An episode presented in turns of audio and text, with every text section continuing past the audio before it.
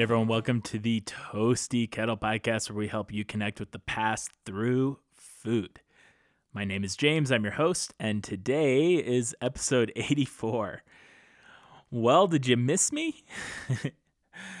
I enjoyed a nice little summer break and I'm back at it. I have some great episodes I've been working on, some good interviews in the coming weeks, so make sure you stay tuned. And before I dive into today's show, I wanted to thank you all for finding me.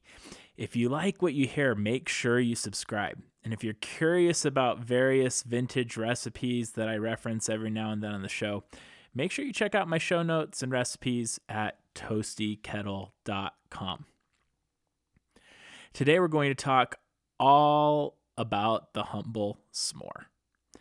Last year, I did a remodel, and part of that process was purchasing new furniture for the condo. Now, the furniture store rewarded our massive spending with a s'mores maker. It's essentially a small heating element that you can plug in and toast a marshmallow to perfection. Now, every sun- Sunday night, we've had a tradition of making s'mores as a family. We laugh, we have a good time while we get to work crafting the perfect s'more. And I'll admit, I cringe a little bit as my eight year old son crams the entire thing into his mouth, sending crumbs everywhere. This morning, I was getting ready for my run and noticed I had a text from my wife. Apparently, she couldn't sleep in the middle of the night and had s'mores on her mind. She thought this would make a great concept for an episode, and I couldn't agree more. In order to understand the history of s'mores as a whole, you have to understand the history of its components. So let's do a deeper dive into the history behind the humble marshmallow.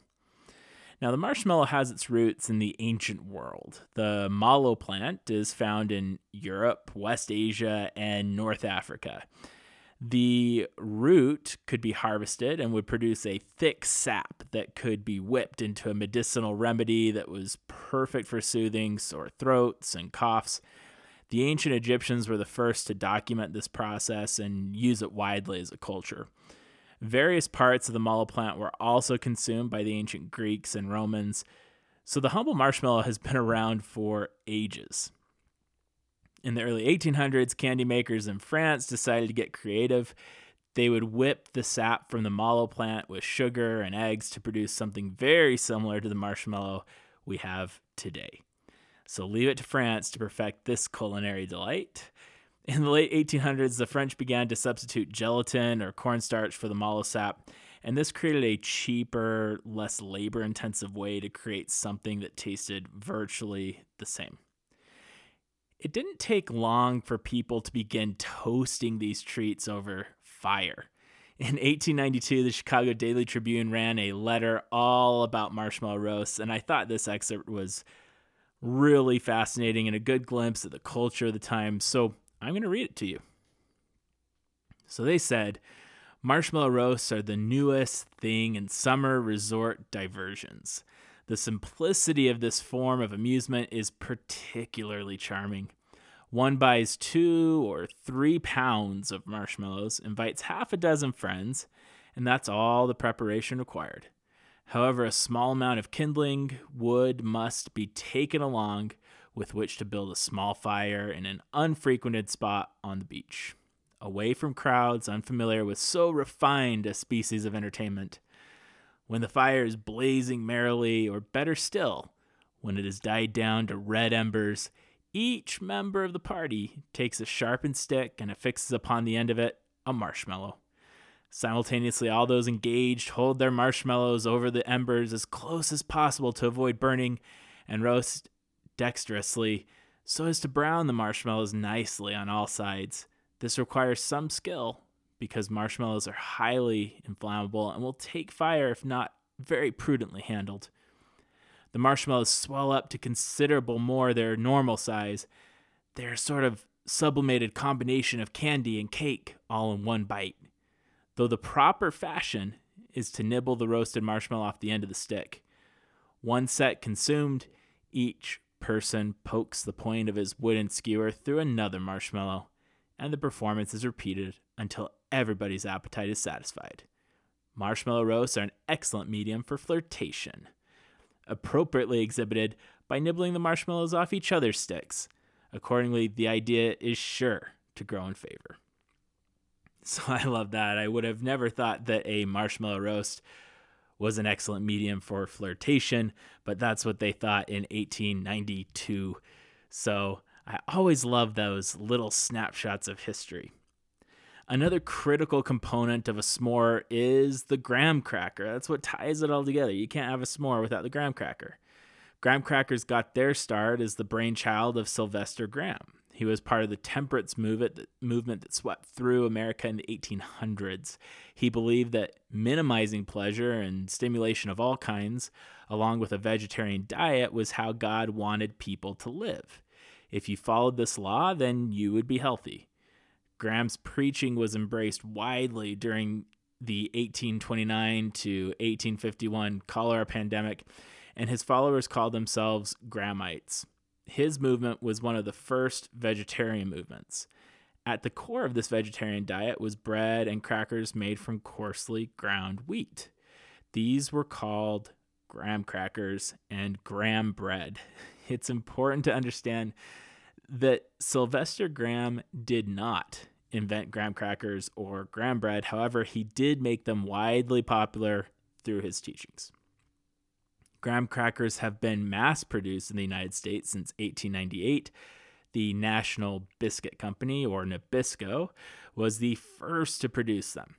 It makes sense that a slightly sweet and widely available cracker would be the perfect foundation on which a person could construct the perfect s'more, mainly because a majority of the households already had them on hand. Now, of course, you can't have s'mores without the chocolate. Hershey's has long been the chocolate of choice for s'mores, and they know it. If you go to Hershey's website, you will see countless recipes and variations on the classic s'mores recipe. One that particularly caught my eye was a strawberry s'more. And it's your standard s'more recipe, except you also add strawberries on top with the chocolate. And that sounds incredible. So, there's really a lot in there about Hershey's. And I'm not going to give you a full history of Hershey because I want to do that as a future episode. So I'll give you just a brief glimpse. In 1893, Milton S. Hershey bought a chocolate press that was left over from the World's Columbian Exposition. He moved the press to his factory in Pennsylvania and began pumping out bars of chocolate. Now, this chocolate was cheap and it was portable. It snapped easily into smaller portions. It was the ideal treat to have camping so it's only natural that Hershey's would find its way into a s'more. With marshmallow roast being a common camp camping pastime, graham crackers being a cheap and prevalent snack, and Hershey's being insanely portable, the stage was set for the birth of the s'more. Now, the first recorded recipe for s'mores appeared in 1925. The Norwalk Hour, which was a small newspaper in Connecticut, reported that a group of Girl Scout leaders had an outing to outline plans for the upcoming season. In the article, it was reported that they ate kebabs and some mores. Some mores. Two words. Not s'mores, some mores. The recipe for kebabs sounds amazing. So they cut steak into cubes, then skewer them with bacon and onion, alternating each ingredient until you have a full packed skewer. You then roast that over an open fire, remove the items from the skewer, and eat them sandwiched on a well buttered roll. As I was reading that, my mouth was watering. The most interesting part of the article is the description of what a some more is. the article says some mores consist of a graham cracker on which is placed a piece of Hershey chocolate, a toasted marshmallow, another piece of chocolate, and a graham cracker.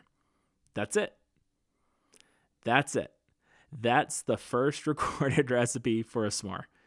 I think it's safe to say that the Girl Scouts didn't have a monopoly on the s'more. I don't even believe that they were the first to invent it or even record it in print. However, it embodies the tradition behind a s'more. After all, a s'more will always just taste better around a campfire. And that's all I have for you today. If you like what you heard, make sure you subscribe to the show and tell a friend. It really does help grow the show. I'm also always looking for restaurants and companies to come on the show. So if you have a favorite restaurant that you'd like to nominate, shoot me an email at toastykettle at gmail.com. You can also complete the contact form in the show notes. Until next week.